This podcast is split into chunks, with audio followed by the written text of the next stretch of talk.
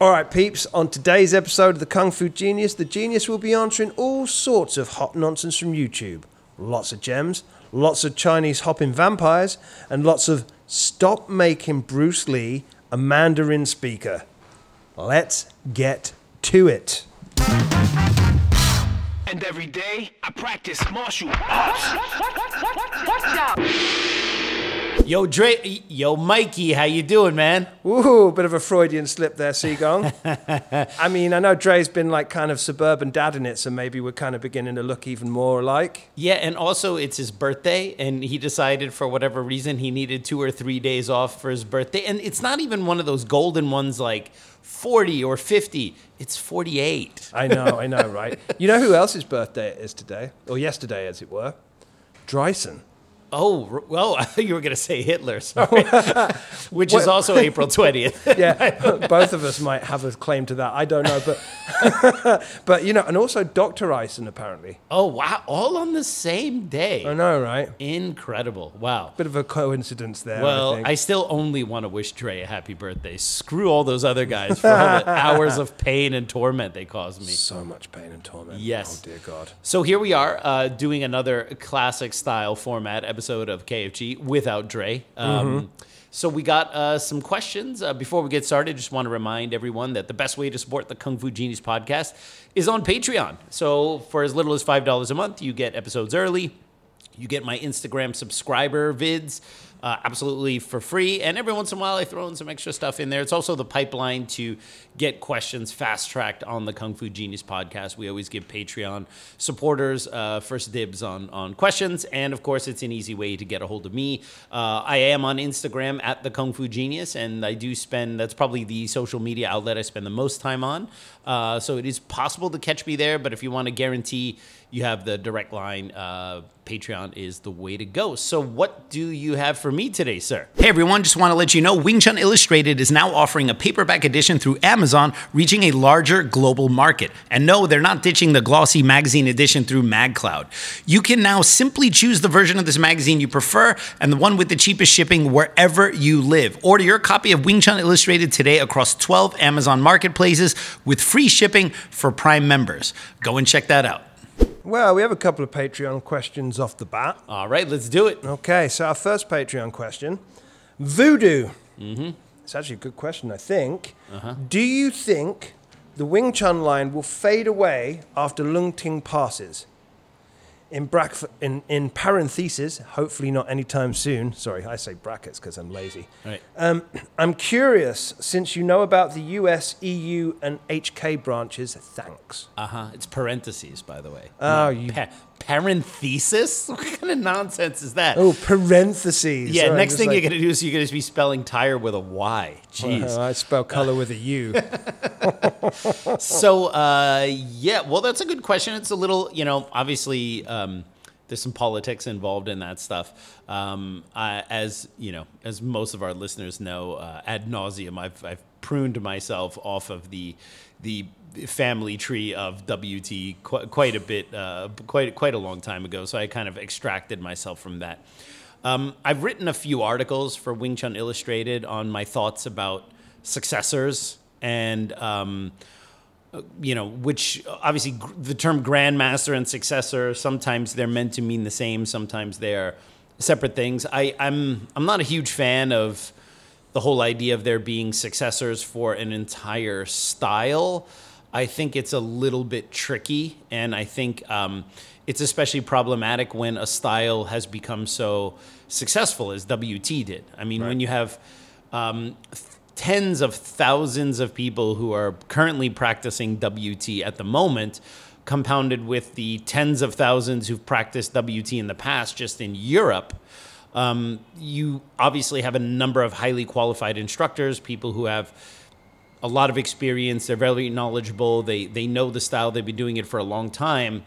When you appoint one person as a successor, what does that mean for everyone else who's qualified? So, I, I the, the idea of a successor uh, or a keeper of the gate, a made sense in the old days when only a couple people learned the style to begin with. You know, the the Sifu taught the student, the student taught one or two people. Then it was very easy. The successor should be the one with the most skill, the most knowledge, and uh, you know, perhaps the person who was told to be the successor by the previous claimant to the throne, right? Um, but the problem is, what happens now when you've taught a thousand students in your line, and you, let's say, out of those thousand people, twenty-five people could legitimately lay claim to being able to continue the style into the future. Right. And then you say, okay, but only one is a successor. So one of those 25 is the only one who can speak for the style after the death of the previous claimant to the throne, right? Uh, then what does it mean for the other 24? Are they now suddenly disqualified from teaching? Are they now no longer legitimate because they're not the one successor? So I think the the whole project of having a successor made sense in the old days when styles were really only taught to a small handful of people. And more often than not in those days, it was very clear who the successor was. It was the student, you know, when there's only five people training. Uh, under a Sifu over that Sifu's entire lifetime, it's usually kind of obvious who the leader is going to be. It's usually the one the Sifu likes the most. Um, but that then becomes untenable once you have big worldwide organizations. Um, Sifu Leungting, to a certain degree, tried to solve this problem through his ranking system. Right. But like most things with Sifu Leungting, he had a really great idea and he just lands on his face in the execution of the idea. uh, when you when you read like the the outline of his uh, teaching program and, and ranking system in his book Wing Chun Kun, you go, well, this is actually a very logical kind of way of doing things. Um, the problem is that he himself didn't stick to his own idea. So, um, and you know, I'll use the title Grandmaster because it, it of how it relates to Sifu Leungting's ranking system. I personally don't think there should be any grandmasters anymore. I think anyone who's legitimately a grandmaster now, uh, under Sifu Leungting, I think that's kind of where it should end. I think the next generation should throw that title in the garbage because I, I don't think it's meaningless, uh, or, I, or I don't think it has any meaning. I think it is meaningless. And uh, I also think that in the wake of modern martial arts, mixed martial arts, all these kind of things here, I think it also kind of seems more and more silly to use these kind of titles um, and, and a bit presumptuous and pompous. And I think it, it's, it's anachronistic. It was something that made sense a long time ago. It doesn't really make sense anymore for the size and scope of Wing Chun. And it also doesn't make sense, in my opinion, culturally for the vibe of martial arts in the 21st century. I think it's kind of silly. Right. Um, so, so having said all that, in in theory, Sifu Leungting had this like had, has this ranking system. You have you have your 12 student levels where you're basically going through the Siu Nim Tao and Chum Kiu level material, and then you have your technician ranks. The technician ranks are where an advanced practitioner is kind of learning the advanced stuff, BUG, wooden dummy, perhaps the weapons once they've learned this stuff, then you have the practitioner phase, which is like considered a master. That's generally in Leungting system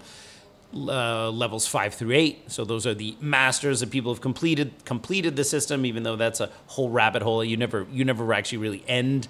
Uh, you're always learning, you're always improving. But in terms of having learned the curriculum and having attained a certain level of mastery, those are your five through eights, the practitioners. Then after eight, you have 9 through 12. Okay?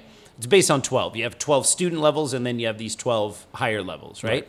Um, 12 being a very auspicious number in Chinese. And so um, there's some other reasons to it. There's also an academic idea behind it. So, um, but, you know, for people who don't know or care about these ranking systems, you know, I'll just. I'll, I'll, I'll explain it from the, the, the ranking system side, and then I'll explain it from a practical side. Um, after the eighth level, the nine through 12s, those are essentially considered the, the grandmaster levels, the higher, the, the, the highest of the highs, right? And Sifu Leungting, when he created his ranking system, made himself the 10th level in his own system. Has no bearing on his status in the greater Wing Chun world. This is just within his own school. And the 10th is supposed to be the current grandmaster of the WT style. Hence, Leung Ting forming his own branch of Wing Chun made himself that level. It makes sense. Uh, You know, for people who go, oh, he gave himself that level. Well, two things. One, there was never any ranking system in Chinese Kung Fu. And two, traditionally there was no ranking system in the other styles too. So at some point, some guy said, "Well, if we're going to create a ranking system and I'm the head, I got to be the eighth or the ninth or the tenth. Yeah. So you can throw shade on Leung Ting for giving himself a level, but then you would literally have to do that to eh, pre- any karate or jujitsu claimant who created their ranking system for themselves anyway. At some point, someone said, Well, this is a ranking system. I'm the head guy. I'm pretty damn good, so I should be the top level. All right. Yeah. It's just that when that happened in near history, people go, hey. uh, but when it happened a long, long time ago, when no one saw it, no one says a thing, right? Yeah. But at some point, for all ranking systems, something like that happened.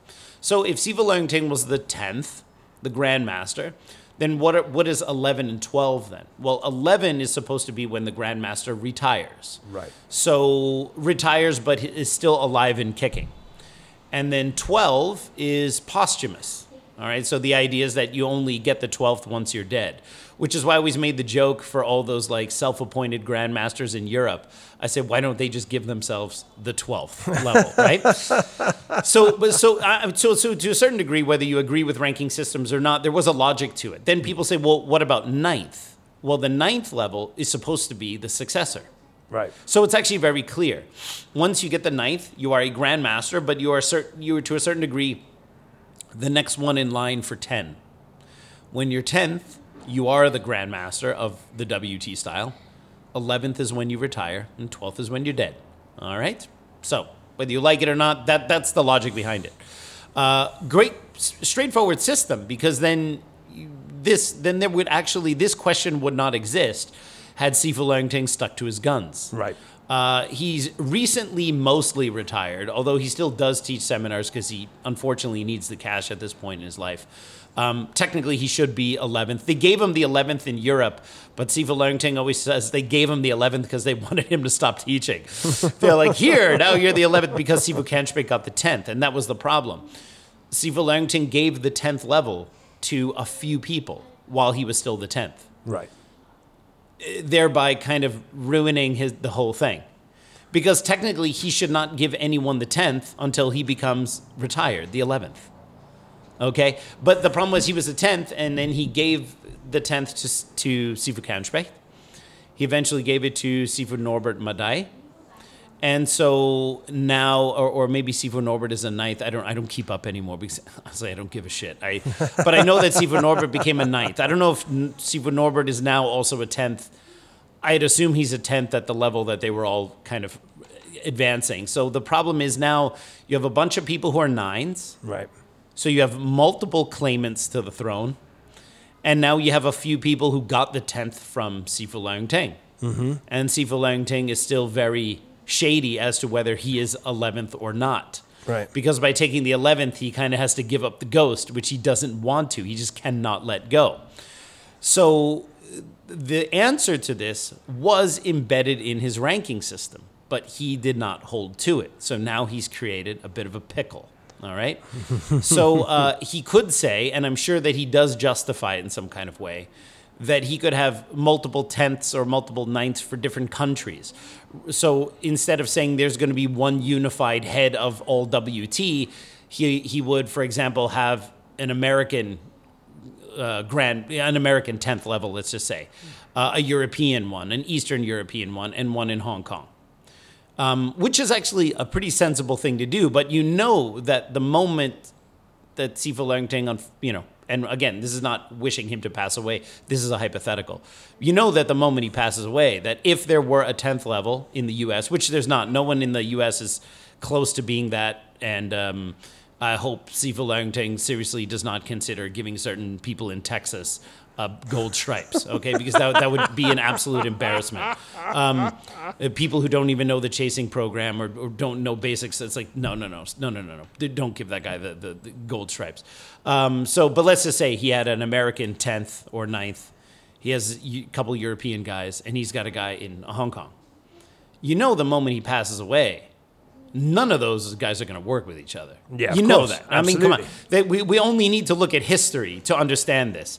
There's going to be no, there's going to be very briefly after he would pass away, there would be a kind of like, hey, you know, we should you we should keep things unified for Sifu and do this or whatever. Yeah, yeah, yeah, yeah, yeah. Sure, I'll text you. We'll stay in touch, and then you know that kind of ends at the funeral. Mm-hmm. And then you know a few years back, well, actually, the guy in Europe didn't really learn this. And the guy in Europe, well, actually, the guy in States was fast tracked to be a grandmaster. Actually, the guy, and then it,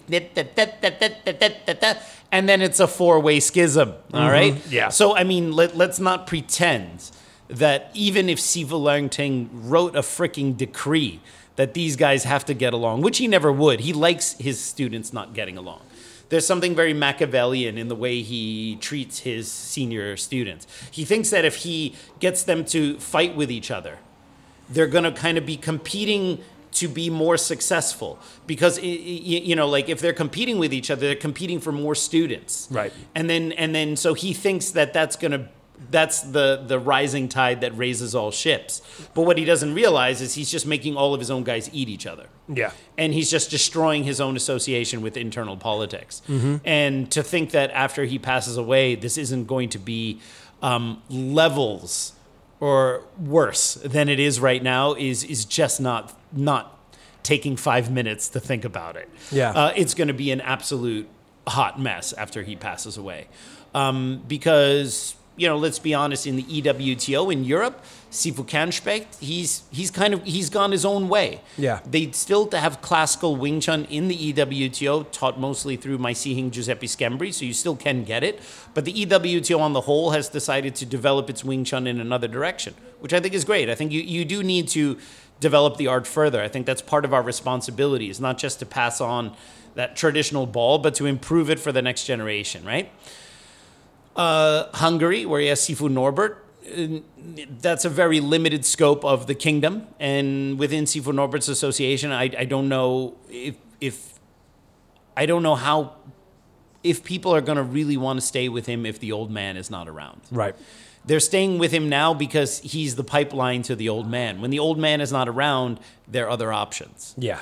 Uh, so that's why I think in Europe, I, I, I don't really I don't really see there being any kind of huge continuity. I just I just maybe in the EWTO, the EWTO uh, is is the smartest of all of them in terms. They they might have a contingency plan for this, but I don't know. Um, in terms of the U.S., there's no one who's anywhere near a gold stripe level. Uh, so it would have to be one of the senior students. And again, once once you're no longer the pipeline to the old man, then the only way you're going to keep students is if you're a good teacher. Yeah. And if you teach skillfully and you have a good vibe and a good school and people like going there. Mm-hmm. And unfortunately, a lot of Sifu Leung Ting students in the US, if you took away their connection to Sifu Leung Ting, they're not particularly good instructors. They're not particularly successful. They're not even nice people. Yeah. Okay. So people are willing to put up with a lot of shit as long as they know that they can advance and they have a pipeline to the Wing Chun they want to learn. Yeah. When Sifu Leung Ting, if he passes away at some point, uh, while these guys are still kicking, um, they are no longer a pipeline to that. Yes. So now, for the first time in their lives, they're going to have to stand on their own merits, and their own merits are um, are not strong. Yes. Okay, so I don't. I think the U.S. is just going to the U.S. is just going to fragment as it already has. I mean, look, all the biggest instructors in the U.S., the most successful ones under the IWTA, me, uh, the late Sifu Elman Leung, Sifu Carson Lau. The list goes on. They've all left the IWTA years ago. Yeah. So all they have left are the. Uh, you ever you ever watch Married with Children? Yes. There was an episode, you know, because they were always so broke and didn't have any food. Mm-hmm. And uh, Al Bundy said he would occasionally eat toaster leavens, God, I which were that one. which were the crumbs that got to the bottom of the toaster. Right. And you pull that out, and then you could put that together and eat that. So um, the USWT, the people who are left, they're the toaster leavens wow. of Leung Ting's U- once somewhat competent U.S. association. So the, the U.S. is just it's already fragmented. No one no one cares about the IWTA in the U.S. and it's just going to get worse. Second, uh, Europe EWTO might keep it together kind of post Leung Ting for sure. Um, Eastern Europe, not so sure. Hong Kong is the interesting one because it seems pretty clear that Sifu Leung Ting is grooming Robin as his kind of Sifu Robin as his de facto successor. Uh-huh. And Robin's a great guy. I've met Robin before, even though he's was just a rubber stamp for Sifu Leung Ting. He's the one that. Robin is the one that wrote the letter that said, I only learned from Sifu Leung Ting for one week, Yeah. knowing full well that that wasn't true. Robin is just a rubber stamp for Grandmaster Leung Ting. Grandmaster Right. Leung Ting tells him to jump off a bridge, and he says, okay, fine. Yeah. Um, and, you know, h- how high or head first or feet first, right? Mm-hmm. And then Leung Ting will yell at him for asking him more questions, and he'll say fine, and then just jump off the bridge. Um, so I, I, I don't I don't think Rob, Robin is a very skillful Wing Chun Sifu. He speaks English really well, which is very important if you're going to be the head in Hong Kong, Yeah. because then you're also kind of the de facto head of Leung Ting's entire association. Yes. But he doesn't have the charisma. He doesn't have the drive that Sif, that a young Sifu Leung Ting had. So I don't know. I don't know if post Sifu Leung if people are going to go, yeah, let's get behind Robin. Right. I don't know. Maybe they will. Maybe he will change. Maybe he'll step it up in that point. I just don't see it right now. He just doesn't have that.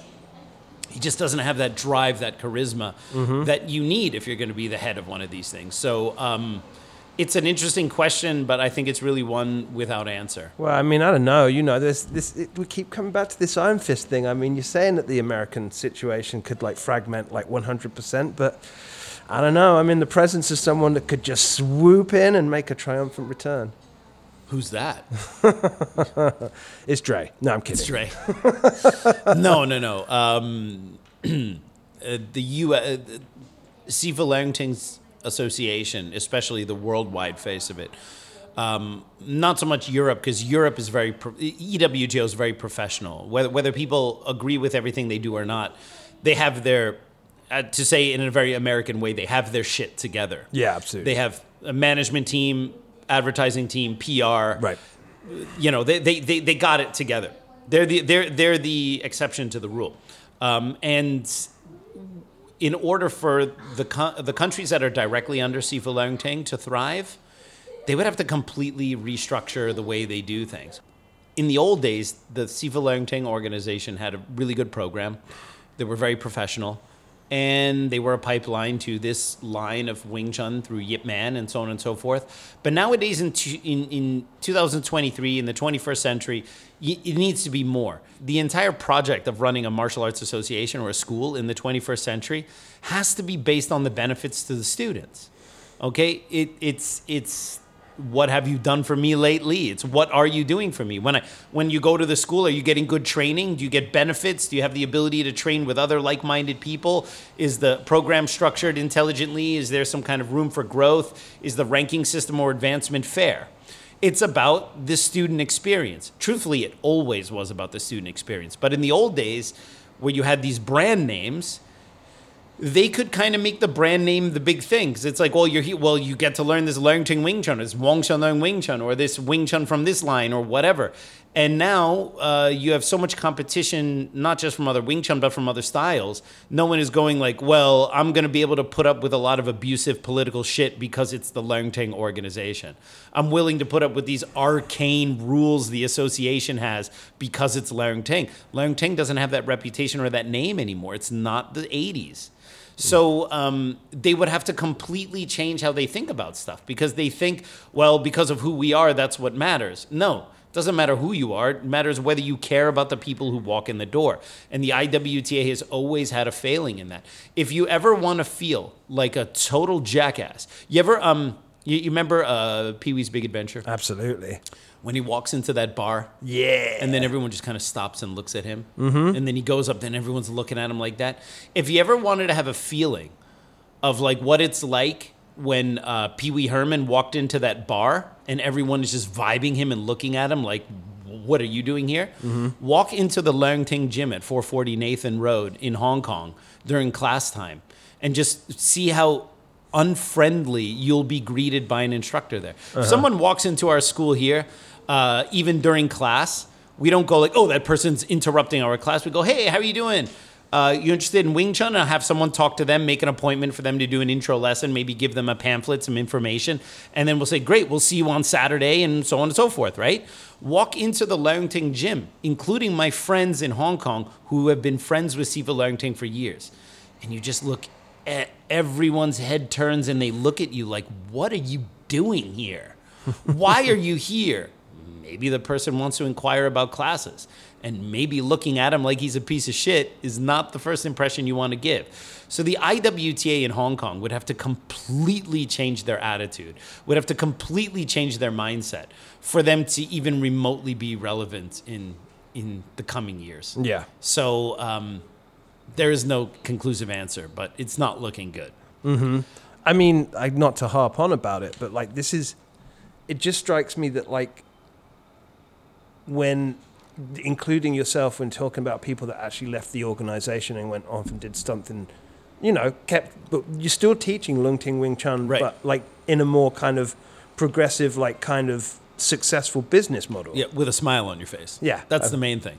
it's very. I mean, Take t- t- take take the angry shit eating face off and put a smile on, and that's the don't you just smile? It makes Yeah. you look pretty. right, right. But seriously, like at some point, what's what? Where is it?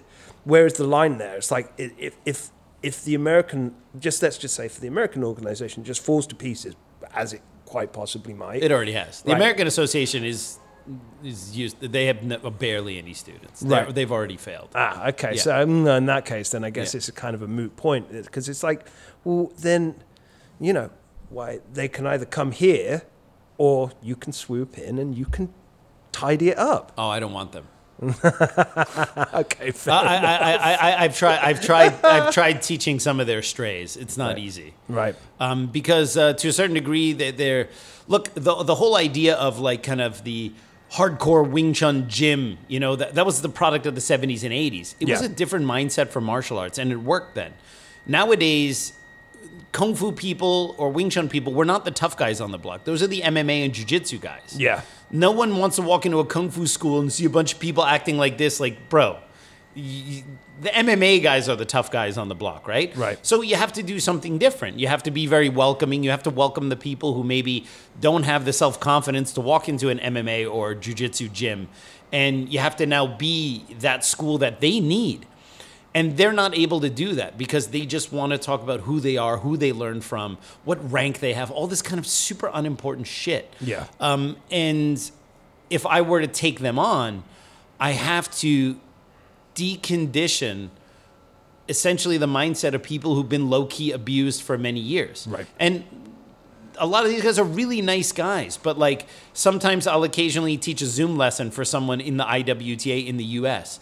And the stuff that they say about how they're learning, what they're learning, or whatever, and like how sheepish they are about asking me questions because wow. they're afraid I'm going to give them the answer or like you're not effing qualified to even ask me that question. I remember the first time I taught in uh, in uh, uh, I'm not going to say where, but I taught in a foreign country where they were former IWTA people who had invited me, and I was like, um, "Great, uh, what do you want me to teach?" Um, is it okay if you teach the Siu Nim Tao form and maybe some applications? Yeah, yeah, yeah, of course. But you probably also have some Chum Kiu level students or BUG or Wooden Dummy. You want me to teach them stuff? And they were like, "Y- you would teach BUG to BUG level people at a seminar without charging extra? I'm like, well, I mean, they pay for the seminar. Depending on what level you are, I'll teach you the material for your level. And they were like, they couldn't understand it because the BUG would have to be taught in a special instructor seminar Right. where they're going to have to pay all this extra money, or I'm maybe going to have to have them pay me some fees extra just to teach them the BUG or the wooden dummy. And I'm like, no, no. And, and it was so funny because they were like, you know, they were like, um, I, I hate to use the analogy, but it was like taking taking on children who come from an abusive household, Right. And they were almost paralyzed to ask me questions, afraid that I was going to be upset with the question that they're going to ask me because, uh, oh no, no, I can't say that, I can't teach that. Yeah. And you know me, I'm an open book. If you're qualified to learn something, if you're qualified to learn BUG, then when I teach you BUG, I'll teach you BUG completely and with my whole heart and not kind of do this hold back thing that they're so used to. Even when they're qualified to learn BUG, their Sifu still holds back 75%, most Yeah. likely because they don't know that much to begin with and they're afraid of giving too much away. Right. So, um, no, I'm, I'm really not interested in teaching those guys or swooping in. There's also, quite frankly, not enough of the IWTA in the US left for it to even be a good business decision to go like, oh, I'm going to take these people on to expand my association. There's not much expansion if you take those people on. Right. You're taking on people who are teaching out of a dance studio with three, four students on their best day, with very little understanding of how to run a class, how to properly teach self defense, the form, let's out, go out, teach out, teach the theory. No, it would. I'd just rather teach. I'd rather a brand new beginner who is completely uncoordinated and even klutzy come and and want to take five lessons with me a week, and every day they're not making any progress because they're so klutzy. I would rather teach that person Right. than than try to reteach those guys from the IWTA. I just not. It's just not worth it. Okie dokie. Well, I will. uh, There are other Sifus who'll do that. Sifu, Sifu Carson Lau has no problem doing stuff like that. I, I uh, he's a much better man than I am in that category. I, I, I, I don't have, I don't have the patience for it. I'm going to somehow get you into some kind of Iron Fist scenario at some point. It's going to happen. But good. All right. Anyway, What, el- what else you got for me? So if you're not local to NYC, one of the easiest ways for you to improve your Wing Chun training is to train online with me. Online private training is tailored toward the individual and geared towards serious practitioners who want to improve their skills or knowledge base. I offer two private lesson subscriptions, twice a month and four times a month. Kung Fu Genius listeners use the code KFG Online to get one online consultation lesson free with the purchase of any subscription. That code and the links are in the description below. Online private training is a convenient way for you to ask any of the questions you've had about application, form, theory, or even how to teach. Bring a partner to train with you online at absolutely no extra cost. I'll show you how to train with your partner online. Again, use the code KFG Online to get a free consultation lesson with the purchase of any online subscription. Links are in the description below, and I'll see you online. all right. We've got another Patreon um, from a personal favorite of mine, Chris Beery. All right. We need to do a, KF- a KFG Hot Ones episode. Uh, is that the one where you eat the chicken wings and Yeah. they gradually get hotter and hotter over yeah. time? Yep. I'm totally down with Me that. too. We, and we all have to do it. Yeah, I like I like spicy food, but I, I, I'm not like. But I definitely have my limits. But it would be kind of funny to be like tearing up and answering stuff. Hey, uh, well, is there a trademark problem if we just straight up copy that?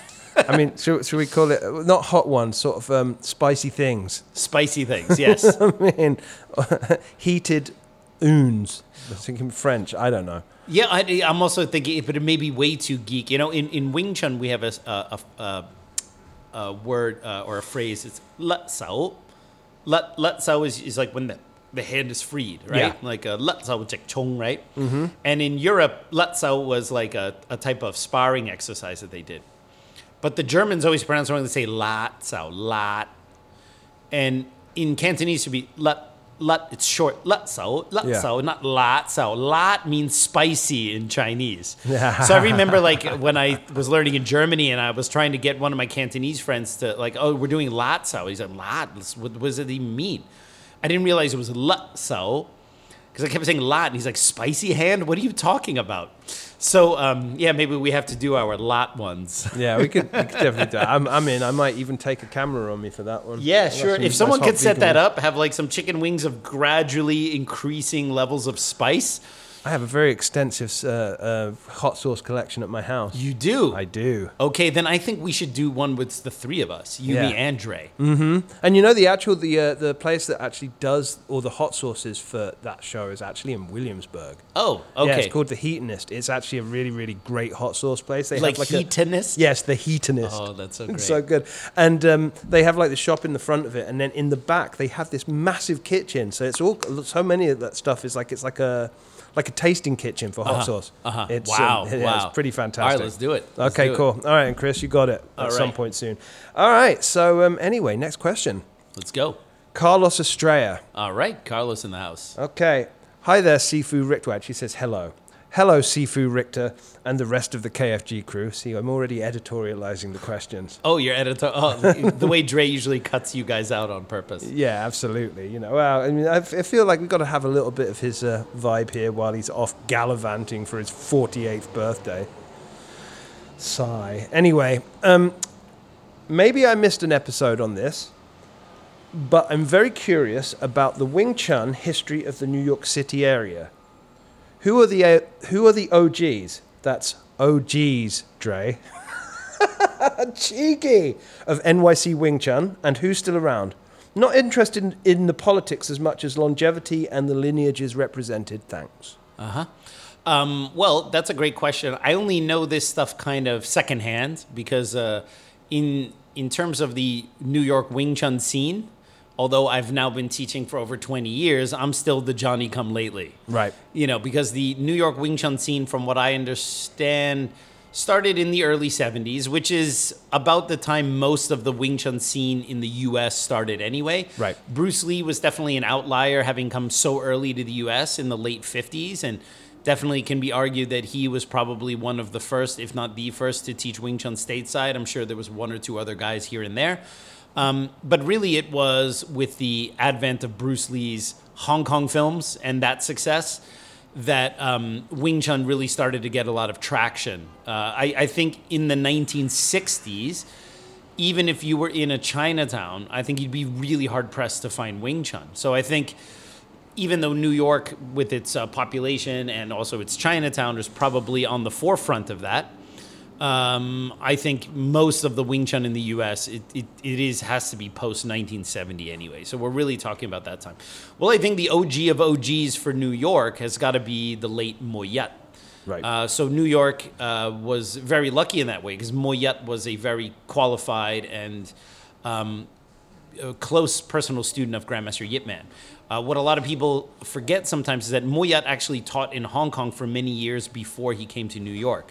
So because there's this kind of um, assumption that all of the Moy Yat guys are all like New York trained Wing Chun guys, but Moy Yat had a school in Hong Kong even in the late 60s, where he had like Dang Hua, Sunny Tang, and a number of other students learned from him in Hong Kong uh, prior to coming to the U.S. But he was the first one, I think, to have a brick and mortar Wing Chun school there on East Broadway in Chinatown. Oh, wow. Like the ninth floor of some building there is a Moy Yat Wing Chun. And uh, I used to take people to go see it every time we were in Chinatown. Like, hey, that's one of the first, if not the first, Wing Chun school in New York. But uh, about ten years ago, um, it, it, it, it it's no longer there. Um, even Moy Yat passed away, I think, in 2000. Right. Um, so obviously his students or some of his students kept kept that place running for a while. But about 10 years ago, they stopped. So that's not there anymore. I can still show where the building is, but that was a kind of a pillar of New York Kung Fu. So I think Moy Yat was the OG. Then you also had Jason Lau, Jason Lau being a T1 student. Jason Lau came to New York, I think, also in the 70s. Um, you had Chung Kwok Chow, who was a student of Mwasam, who was a student of Leung Seung, who came also very early. And then um, Duncan Leung was here for a little bit and uh, was a bit of a rebel rouser. I think he liked to stir, stir some shit with the other Wing Chun people. Uh, some of my non Wing Chun friends um, s- said they didn't like Duncan Leung because they thought that he was kind of a bit of a troublemaker. But I don't, I don't know any, I don't know anything about him. Right. Um, he didn't stay in New York for too long. Then uh, there was uh, Alan Lee, who was a student of Lok Yu and also a student of Duncan Leung. Uh, he taught for a little bit, and then, uh, well, I shouldn't say taught for a little bit. He actually taught for quite a while. Um, William Cheung had some representatives here in New York, although William Cheung is not from New York. But William Cheung, I think, pretty early on, had a number of representatives like Victor Parlati and uh, Phil Redman and those guys who were teaching in New York from the very early days. And those are kind of the main guys. Um, there are some stories about squabbles between those schools, but this question specifically asked me not to talk about politics. um, and then in WT, in my particular line, um, my Sibak Alan Fong taught WT here in the late 80s, early 90s for a little bit before he left or was kicked out of Sifu Leung Ting's association. And then um, he still taught, but very mm, kind of haphazardly. So WT wasn't really strongly represented in New York for any period of time. And then Andrew Dreheim, who's a German instructor from the EWTO, he came in, the, I think, in the mid 90s and taught Wing Chun for a few years. And then he left. And then um, some of his students took over. And then when Emin left the association, uh, Dryham's ex students stayed with Emin, and then I became the new Leung Ting guy in 2002. And that's kind of WT in New York in a nutshell. The other styles, I don't know too much. Uh, besides me, there's also uh, Sifu William Kwok from Practical Wing Chun, student of Wan Kam Leung's been teaching for a number of years, also a good friend of mine. We seem to be the two main guys teaching in real brick and mortar locations. There's plenty of guys meeting in parks just to slap each other around and not really train constructively or, or in my opinion, step by step or learn something properly. But I don't really consider those schools. Right. Um, Wing Chun is unfortunately rife with people who don't want to learn step by step. They just want to like learn chi sao really quickly and just slap each other in the park and Yeah. then and then think that oh well this is my own truth and no one is telling them that they're doing it wrong and if they're stronger than their partner and can bully through their partner then they their confirmation biases then their Wing Chun must be good. Mm-hmm. Um, but I don't consider those schools. Um, and that's it. Yeah, I, uh, Yeah. I once knew this. Uh, oh, I knew like uh, an acquaintance from my nightlife time. I think I even showed you a video he posted on Instagram once. Like so many of those nightlife people, he they would they here I did martial arts and they'd be like, oh wow, you know what do you do? You do Wing Chun, cool. I do this, that, blah blah blah. And he was telling me how I did kung fu, and he showed me his wooden dummy form, and honestly, I thought it was a joke. Uh-huh. Like he, he, he and he just it was like just lots of palm strikes, but nothing else. And he was just like kind of stepping around. And then the ne- I think the video ended up showing. I don't know if you remember it because I remember you being very angry.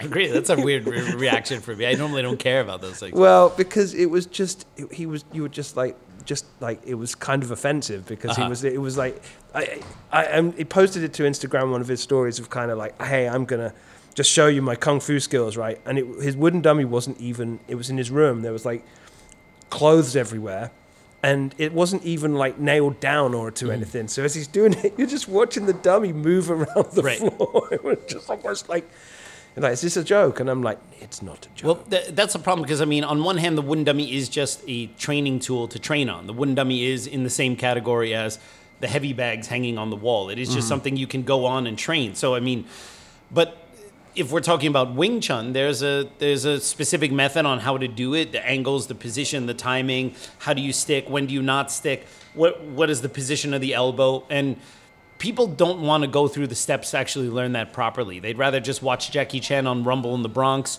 and then copy that and be like, yeah, this is my truth on the wooden dummy. even though what they don't realize is like, well, you're not even sticking when Yeah. you're doing those slappy movements there. You're not even doing something that makes logical sense. And these are these kung fu people are always the people who never actually learn from a proper sifu and uh, they can then get away with it because they're saying, well, this is my interpretation, as if somehow saying their interpretation of something simultaneously means that what they're doing is good. It's like, no, you're just doing a bunch of untrained shit on the wooden dummy. Yeah. It's the same thing like if I put a, bo- a pair of boxing gloves on and I just start hitting the heavy bag like this and going, this is my boxing. All right, okay? And then a boxing coach would look at that and be like, uh? But those are not people who want to have a boxing coach tell them, hey, you're holding your hands wrong. Yeah. If you you have to keep your hands here, you have to turn this way here, you have to raise your shoulder. They don't want to be told that they're doing something wrong. They just want to go and hit the bag this way here and say, this is my boxing. These guys who slap the wooden dummy around and do that stuff don't want to be told, hey, you're not standing the right way. Your posture is incorrect. You're not even sticking to the dummy. You can't do a tansao like this. You would get hit.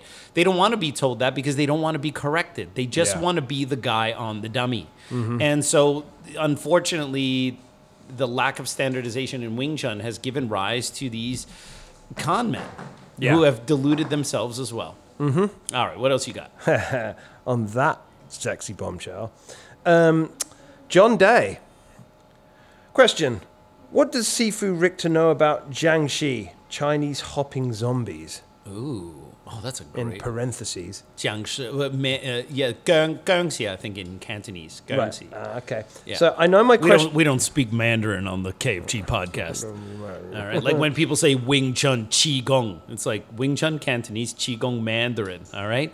It's like it, it's it's like speaking half in Spanish and half in Italian. It's like no no no no no. Keep it consistent. Well, uh, thank you for listening to the KFG's TED Talk. Right.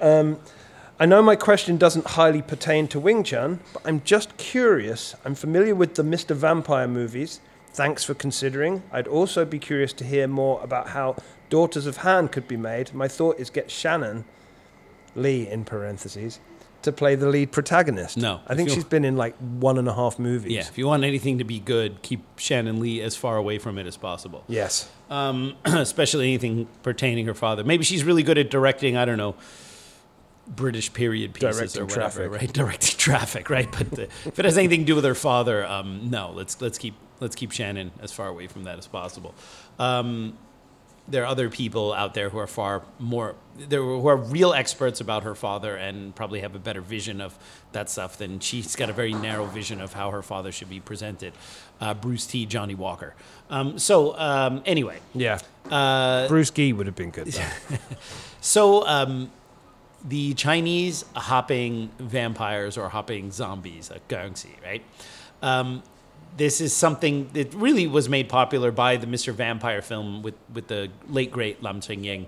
Um, but these kind of Chinese, the Chinese vampires are really a cross between like what we would call in the Western world a zombie, like a reanimated corpse, and a ghost. Right. All right. So it, it, it's it's not our idea of a vampire, Right. even though they call them vampires, just because they're. It's interesting that a lot of different cultures have very similar things, but they they are a little bit different.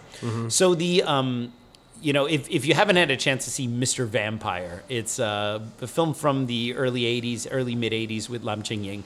It's a comedy horror. It's not really scary. I don't think anyone's really going to be that scared.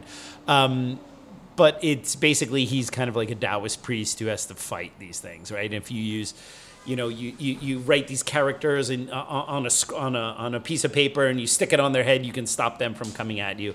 And the um, the Chinese hopping ghost or the hopping vampire, if I can use you, I, I apologize for those of you who are listening to us on audio, but if I use this mm, cell phone case here, right? Uh, Chinese hopping vampires, basically a reanimated corpse, usually dressed in kind of a Qing official uh, uh, clothing. Wow. With the hat, I mean, they all look like Manchu officials, right? Whether that was what, whether that's what they always buried them in at that time, or whether it was just, I, I don't know. But they're always wearing like the long blue robe with the hat and everything like that, right? So the idea is that when they come out of their coffin, they go from a completely flat lying position to a completely vertical position without any bend in their joints. Ah. So so they're kind of like they, they don't stand up. They're they're actually floating off the ground Right. and they're up completely vertical. And when they walk towards you, they don't physically walk with one leg and then the other.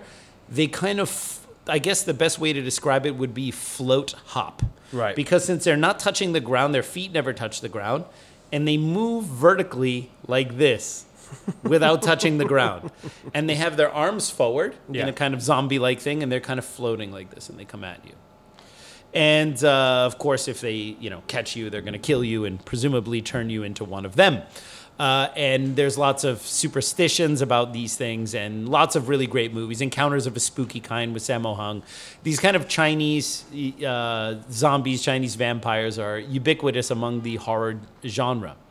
Now, the interesting thing is that the genesis of those creatures is actually based on something somewhat historical. Okay, uh, nothing mystical, nothing, uh, n- nothing regarding superstition or, or, uh, or directly, I should say, uh, or, or the supernatural. But uh, supposedly, um, uh, actually, according to a movie Sifu Leung Ting made a very long time ago, I think it was called, it's called "It's a Mad, Mad, Mad, Mad, Mad Kung Fu World." Uh, he actually had this weird interlude in there where he talked about it. I believe it was in there. My memory serves me correctly. And during that time period, so I'm going to assume this is the Qing Dynasty. Uh, one of the ways they would have to transport a number of bodies was Yeah. as follows. Um, let's say they had five corpses they need to uh, transfer.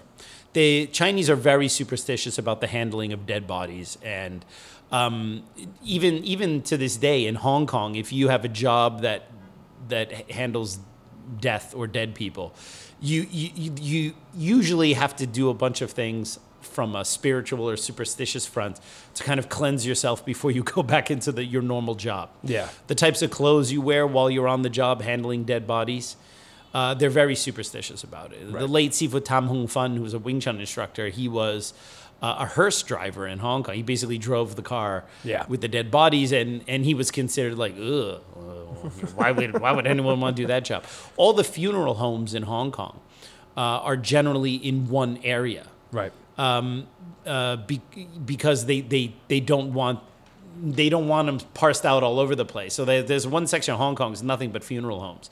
Uh, I mean, of course, there are funeral homes throughout Hong Kong, but like they try to keep them in one kind of area for the most part. Right. So uh, one of the ways that they supposedly transported dead bodies in the Qing dynasty, especially when there were a few of them, rather than having them all in coffins, or maybe they're transporting them to the place where the coffins are. So, for whatever reason, they're not in coffins at this time period Yeah. Is they would take two very long poles, like think like the Wing Chun poles, except maybe even longer and not tapered, just like straight all the way through. And they would have a slit in the arms, so the corpses would all be wearing those, you know, those like Chang Sam gowns. Yeah. And they would have a cut uh, right underneath the armpit on on both of them, and they you, they would run the pole. Uh, through that hole in the armpit, under the arm forward, this way here. Yeah. So the corpse would be propped up by its own arms outstretched on a pole like this one pole on the left arm, one pole on the right arm. And then they would put the next corpse right in front of that one. Same thing, through the arms this way here.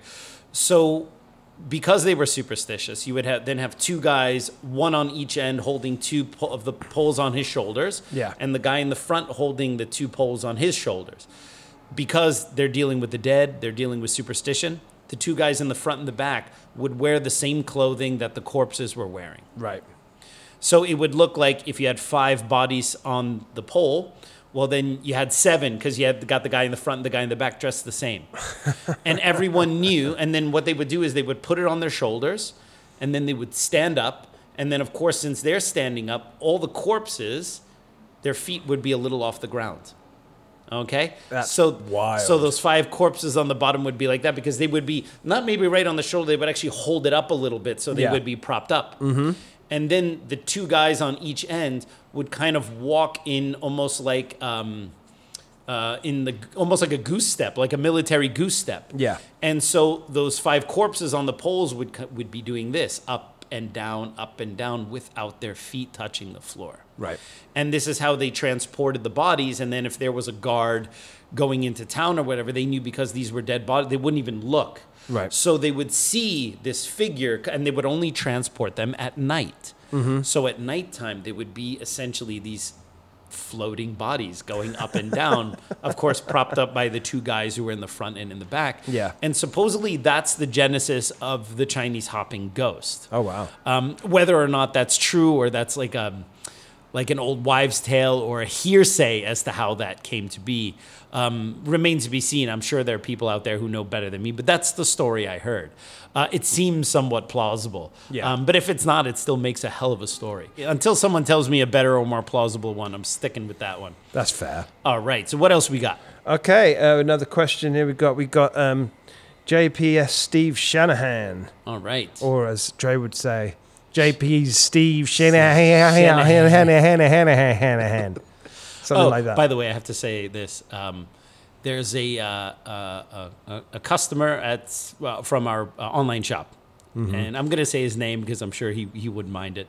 His name is Mike Best, and uh, he uh, he ordered a book from us, and then uh, you know there was some back and forth correspondence between him and, and my my head office. this is great. And uh, so apparently, uh, you know, he had he had ordered a uh, signed copy, but like our, our shipping team mistakenly sent him like an unsigned copy, and we are like, oh, we're sorry, we'll we'll send you out that signed copy, you know, and, and take care of it. He's like, oh no no, don't worry. Keep the extra five bucks for diction lessons for Dre. I thought that was great. We said you said that in the group chat. Thought that was really funny. so anyway, what do we got here? All right, so Steve Shanahan, JPS Steve Shanahan. Sifu! Exclamation mark. I literally just dreamt that I was training jujitsu in your school. You complimented the way I knew how to tie my belt, and there was a stage for some reason. And Dre was singing along with other performers in front of the students. Wow. What a dream. But I, I can somehow imagine that that day might actually come at City Wing Chun. I, I think so too. Yeah. I mean, look, we got the speakers, and I can set up the karaoke. Right, right. I, I- you know, I think that's going to be my. Yeah, although as a, as a former karate practitioner, I actually do take issue with the way the jujitsu guys tie their belts. Um, in uh, in karate, we had a very specific way you're supposed to tie your belt. You know, the the belt's supposed to go, you know, from the front around the back, and then you tie it in a knot in the front. But in in in karate, you usually tie it in such a way where you can only see because basically the belt kind of goes around your waist twice. Yes. But the way you do it in karate is so that you only see the the belt on the outside. The belt that's underneath is perfectly behind the front. You know, the the, the first layer is perfectly behind the second layer. Right. So you only see the one layer. Jiu-jitsu guys aren't like that. They just kind of wrap the thing around and then just tie it any they have a specific way of tying it, but it always bugs me because it's like it, it, when I practiced uh, jiu-jitsu in a gi with my with uh, you know the various schools I practice at their belts always come undone. And my belt because I tie it the karate way never comes undone. And look at the jiu-jitsu guys they're always halfway they they have one five minute match they got to go they got to put their gi back together they got to retie their belt.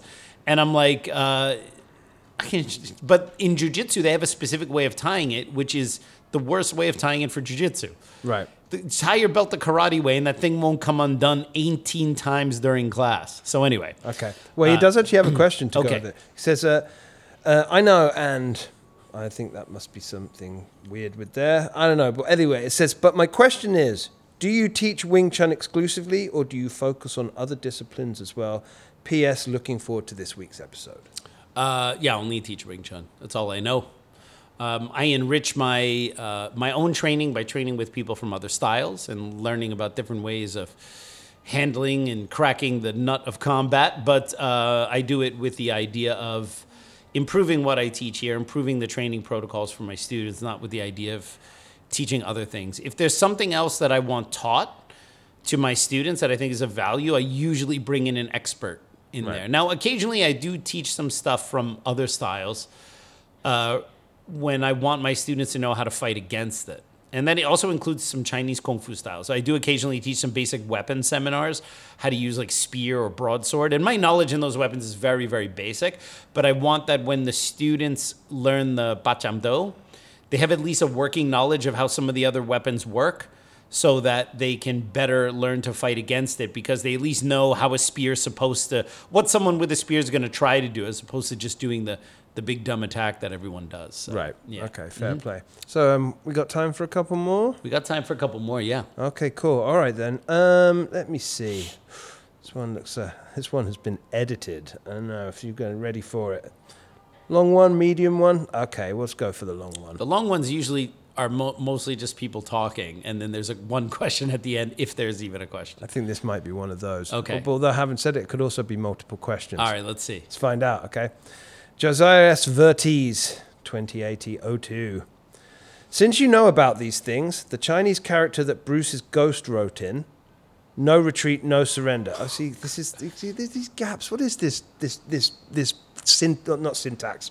Can't think of the word. You know what? I'm carrying on. No retreat, no surrender. When he first appeared to teach Jason in that old house, uh-huh. before he told him about his cup being too full, on a white wall or canvas, he took something black and ri- black and wrote a character Wu. In parentheses, is that where wushu comes from? He said meant martial arts. He said it was made up of two other characters, Chi, parentheses, maybe from Tai Chi, plus this character Gua, I guess from Bagua, in parentheses. I saw that same character on a photo of Bruce from the movie Fist of Fury slash Chinese connection. He was in his white uniform standing in front of a wall that had had that symbol. So is that a Chinese or Japanese word? Does it mean to stop force or martial arts? To stop someone from hurting you for defense only and not for attack? I think that symbol was in the Japanese dojo in that Bruce Lee movie. Or was that just made up for the movie? Um, okay, there's a lot to unpack there. It's a lot of linguistic stuff. Um, it's always funny taking. Formatting. Yeah. That was the word I was Yes. looking for. It's always it's it's always difficult trying to get people to not take movies as instructionals. Right. Um, a 1980s movie which has breakdancing and the ghost of Bruce Lee might not be the best movie to like I don't know learn martial arts philosophy from, right? Um, first of all, one thing that annoyed me about No Retreat, No Surrender, which I still think is a great silly movie, um, is that the Bruce Lee character uses Mandarin terms. Bruce Lee did not speak Mandarin. Let's just get this straight. He spoke, as he said in the Pierre Berton interview, first of all, I only speak Cantonese, all right? Uh, so that character, Wu, means martial, all right? And yes, it's the Wu of Wushu, which means martial art in Mandarin, all right? Bruce Lee did not speak Mandarin. That same character with Cantonese pronunciation would be Mo, okay? So it's actually Mo Sut, martial art in Cantonese. So, so if that guy was an accurate it was accurately portraying Bruce Lee, which would be difficult because it was the Korea, the late Korean actor Kim Tai Chung, who most likely spoke neither Cantonese or Mandarin. Um, he would say this character is Mo. All right, he wouldn't say Wu. All right, it's the same character; it's a different pronunciation. Right. Most Chinese characters are composites of other. Char- they have different components. You have a radical, which tells you what category this character belongs to, and then the other parts are usually little mini characters. And when you put them together, you create the whole character. The character of Mo, all right, martial or Wu in Mandarin, um, is comprised of a spear and the character to stop. So it's the methods to stop the spear, to stop violence. Right. Martial. Yeah. Okay, to stop war, so to speak. That's the original etymology of that term.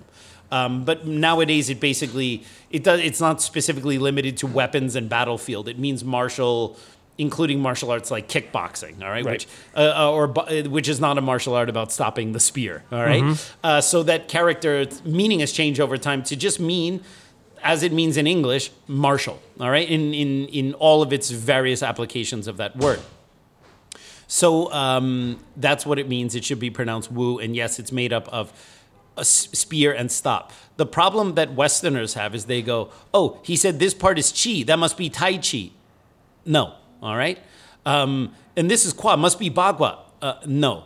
Chinese is monosyllabic. If you say the tone differently, it's a different word. Right. Okay? So you don't know if it's Kwa, Kwa, Kwa, or Gua, Gua, Gua.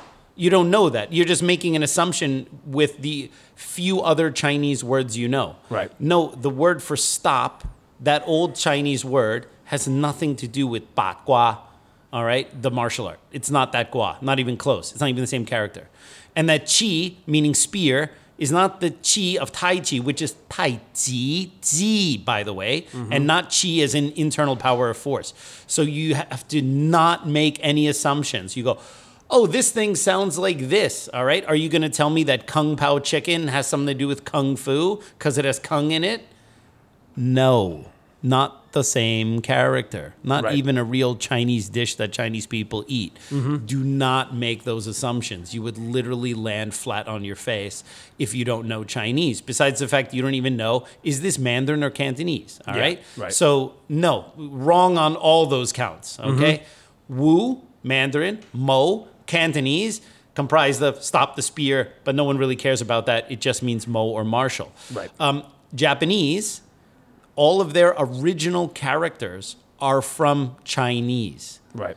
The Japanese language has later gone on to develop other phonetic, uh, other alphabets. They have their own Japanese style of uh, characters. Plus, they have two other phonetic alphabets for foreign and other types of words. Right. Which are the ones that look more like just squiggles. That, Yeah. That's how you could tell it's Japanese. But the original full fleshed characters that they have in, in, in Japanese are from Chinese. And everyone knows, yeah, they're called kanji. Yeah, do you know what kanji means? Do you know how to translate kanji into um, Cantonese? Honji. Do you know what honji means? Chinese characters. Kanji means Chinese characters in Japanese. All right? It literally means that. So if you see that, and by the way, that character in Japanese is pr- the Mo character, martial is pronounced Bu, like Budo or Bujitsu. Yeah. Or the Budokan in Tokyo. It's that martial character. Right. All right. So you're looking at the same character used in different languages and contexts.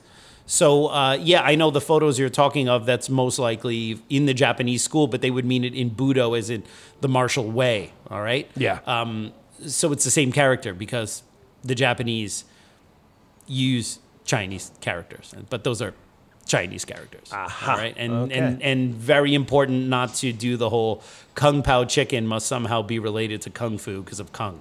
All Uh-huh. right. Like cannot make that mistake. All right. Okay. Or like mushu pork must somehow have something to do with wushu. All right, is this mar some kind of martial pork?